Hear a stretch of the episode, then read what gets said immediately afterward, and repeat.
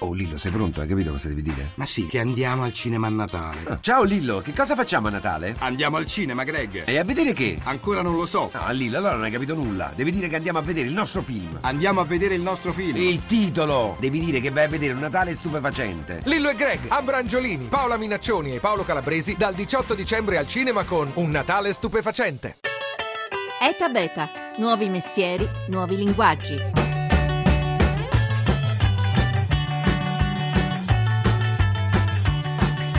Buongiorno da Massimo Cerofolini, benvenuti a Eta Beta che come ogni venerdì apre le porte sull'evento più atteso in Italia nel prossimo anno, l'Expo che dal primo maggio dovrebbe portare a Milano una ventina di milioni di visitatori, sei dei quali dall'estero. E allora nella puntata di fine anno proviamo a capire gli scenari di questo evento dedicato al futuro del cibo e dell'energia con l'uomo che ha in mano le chiavi della gigantesca macchina organizzativa. Buongiorno al commissario unico per l'Expo Giuseppe Sala. Buongiorno a lei e agli ascoltatori. Allora, io direi di cominciare la nostra conversazione partendo proprio da cos'è l'Expo, cosa sarà l'Expo? Eh, l'esposizione universale ha una storia lunghissima, parte del, dal 1851. Per noi il, l'idea è stata quella di trovare una, una, modalità viva e forte per il XXI secolo, quindi poca monumentalità e invece puntare tutto sui contenuti e su un tema, il tema dell'alimentazione, un tema universale ma anche molto italiano. Come al solito in questi giorni si susseguono le polemiche, le previsioni, alcune ottimistiche, altre meno sull'avanzare dei lavori. Ce la faremo a essere puntuali con l'apertura di tutti i padiglioni per il primo maggio, visto che alcune nazioni ancora devono cominciare? Sono pochissime le nazioni che devono ancora cominciare, sono 4 o 5 su 53. Alcuni padiglioni pensi che sono, sono finiti, insomma io sono sufficientemente tranquillo perché per tutti abbiamo un piano di lavori che ci permette di pensare di arrivare al primo maggio del 2015 con tutto pronto. D'altro canto, chi ha visto anche le esposizioni universali precedenti, anche quella fantastica di Shanghai, mi dice che a quattro mesi dall'apertura erano messi anche peggio. Ecco, volendo ricordare la mole delle persone coinvolte in questa grande costruzione dell'area? Attualmente ci sono circa 3.000 persone che ci stanno lavorando, saliranno a 3.500, 4.000, poi credo il dato più interessante sia però che nel, nel, semestre per far funzionare la macchina durante il giorno e quindi nella fase espositiva e nella notte quando ha padiglioni chiusi entrano più o meno 300-400 camion di, per esempio di cibi e bevande, si portano fuori rifiuti, si fanno manutenzioni, pulizie. Ecco, questa macchina richiede 13.000 persone al giorno. Probabilmente ci siamo ridotti un po' con l'affanno in questa rush finale anche per le note vicende giudiziarie che hanno portato all'arresto di diversi vertici dell'organizzazione di Expo. Cosa resta di quella brutta pagina per lei che è il commissario unico? Sicuramente amarezza, resta però anche la capacità che abbiamo avuto di, di reagire e resta poi la decisione del, del, governo italiano di mettere una vigilanza più forte, cosa che tra l'altro noi abbiamo auspicato da sempre, e il ruolo della, dell'autorità di anticorruzione del, e del dottor Cantone che sono stati di grande aiuto, quindi eh, direi che le cose nell'ultimo anno sono molto cambiate, poi faremo un po' le, i, i conti alla fine. Ecco, veniamo un po' invece al tema dell'Expo, il cibo, il futuro dell'alimentazione. Perché è così importante parlare di questo tema oggi? Beh, c'è un pianeta che cresce vertiginosamente in termini di popolazione. Solo a inizio Novecento sulla Terra c'erano un miliardo di persone, oggi sette, quindi pensi millenni per arrivare a un miliardo e poi in cento, anni sette e si va verso i nove. Ecco, come, come si mangerà, eh, quanto le tecnologie aiuteranno, quanto le tecnologie saranno pericolose e poi ad esempio il tema, il tema degli scarti, eh, più o meno un terzo degli alimenti buttati via. Però è chiaro che il tema dell'alimentazione offre livelli di interesse per chi è attento agli aspetti più scientifici, culturali sociali, ma anche per tutti quelli che vedono il piacere della tavola come centro dei loro interessi. Si parlerà molto anche dei nuovi cibi, cibi che vengono costruiti in laboratorio, i cibi che magari stanno ora sperimentando gli astronauti, oppure cibi che vengono da parti sconosciute del mondo. Addirittura si parla di grandi alimentazioni a base di insetti, perché sono fortemente proiteici. Quali sono gli esperimenti che l'hanno più colpita, commissario? Ma lì in realtà lo vedremo poi nel semestre perché le vere novità verranno dalla rappresentazione che i paesi porteranno attraverso la loro presenza fisica nei padiglioni attraverso i loro contenuti. Io credo che in generale molto eh, dell'interesse deriverà dalla rappresentazione che gli orientali daranno e quindi intendo dire dai cinesi che porteranno qui il vero modo di alimentarsi cinese a un po' tutti gli altri paesi di quell'area che in questo momento io vedo abbastanza all'avanguardia anche un po', un po nella ricerca. Senta, accanto al programma ufficiale, proprio quello che gestisce lei come commissario unico per l'Expo, c'è un cosiddetto Fuori Expo, ossia un programma affidato all'iniziativa di associazioni, comuni, liberi cittadini. Cosa si aspetta da questo Expo parallelo al suo?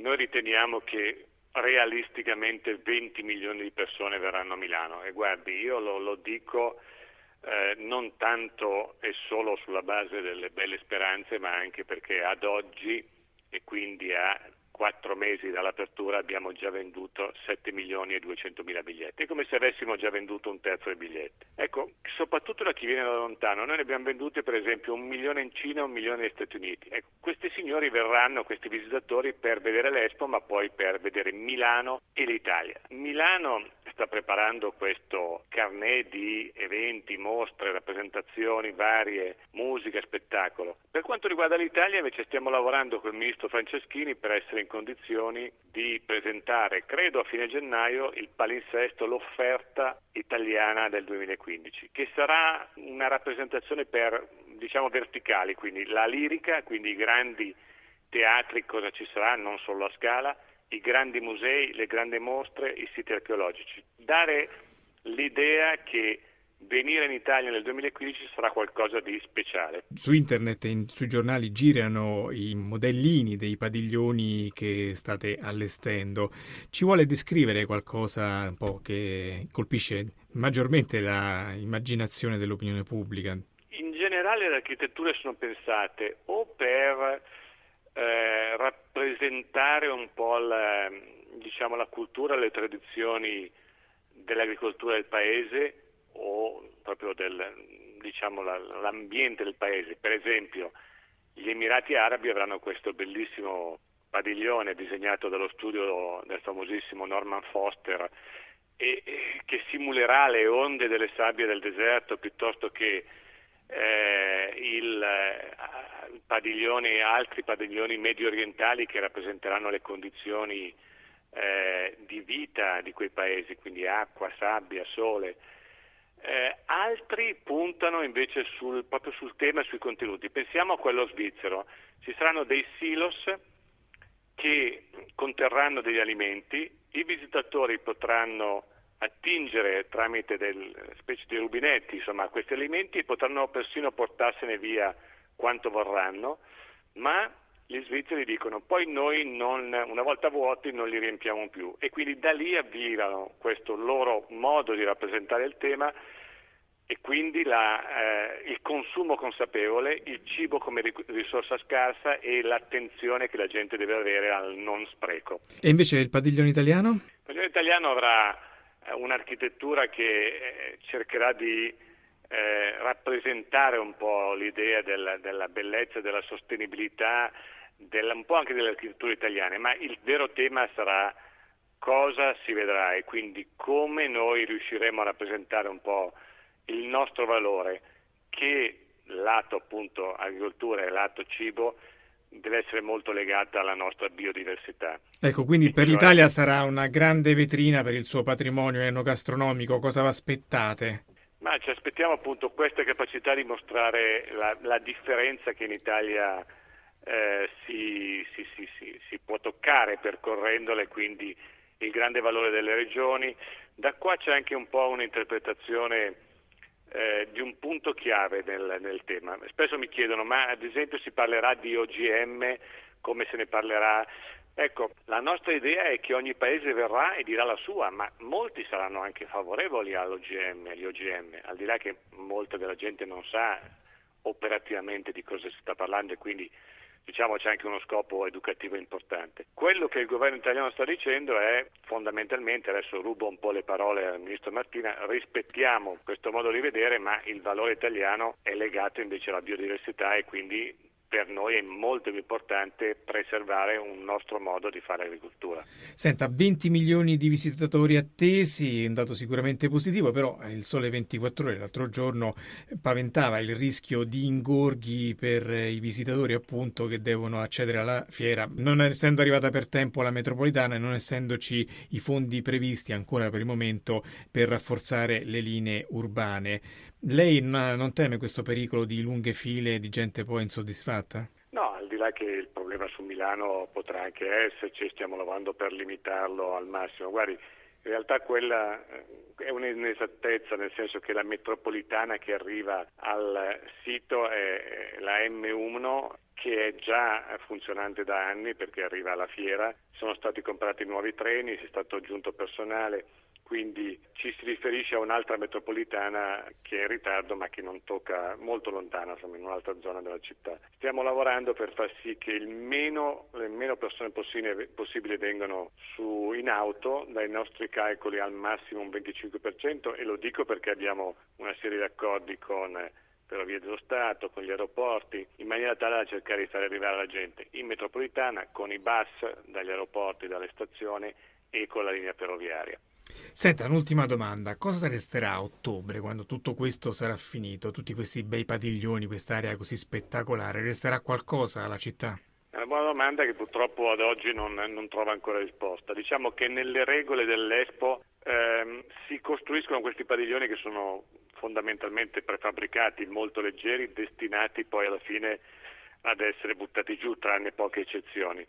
Dopodiché in quell'area che è stata infrastrutturata, noi lì porteremo il massimo della banda larga, nuovi sistemi per energetici, abbiamo appunto migliorato la metropolitana, ci sono parcheggi intorno, ecco, il, non c'è risposta, eh, essendo eh, comunque i terreni di proprietà di Comune, Regione e Fondazione Fiera, è stato avviato proprio in questa settimana un, un, un nuovo lavoro con le università milanesi per trovare ipotesi per il futuro di quell'area. Se le devo dire la mia opinione, credo che sia però necessario pensare a un'operazione mista pubblico e privato. Oggi il pubblico non ha tutti questi soldi per immaginare grandi progetti immobiliari, bene rivolgersi al privato nel rispetto delle regole. E le regole dicono, per esempio, come ha stabilito il Consiglio Comunale di Milano, il 50% deve rimanere verde. Io non credo a una grande cementizzazione ancora lì. Bene, allora grazie, grazie in bocca al lupo al commissario unico per l'Expo Giuseppe Sala. Grazie, vi aspetto tutti all'Expo allora. Grazie, arrivederci.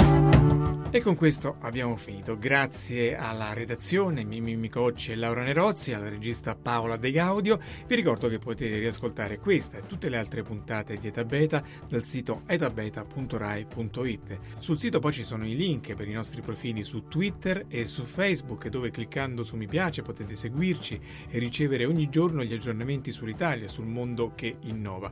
Per scriverci la mail è etabeta.rai.it. Noi ci sentiamo lunedì da Massimo Ruggero Folini, passate un buon fine settimana.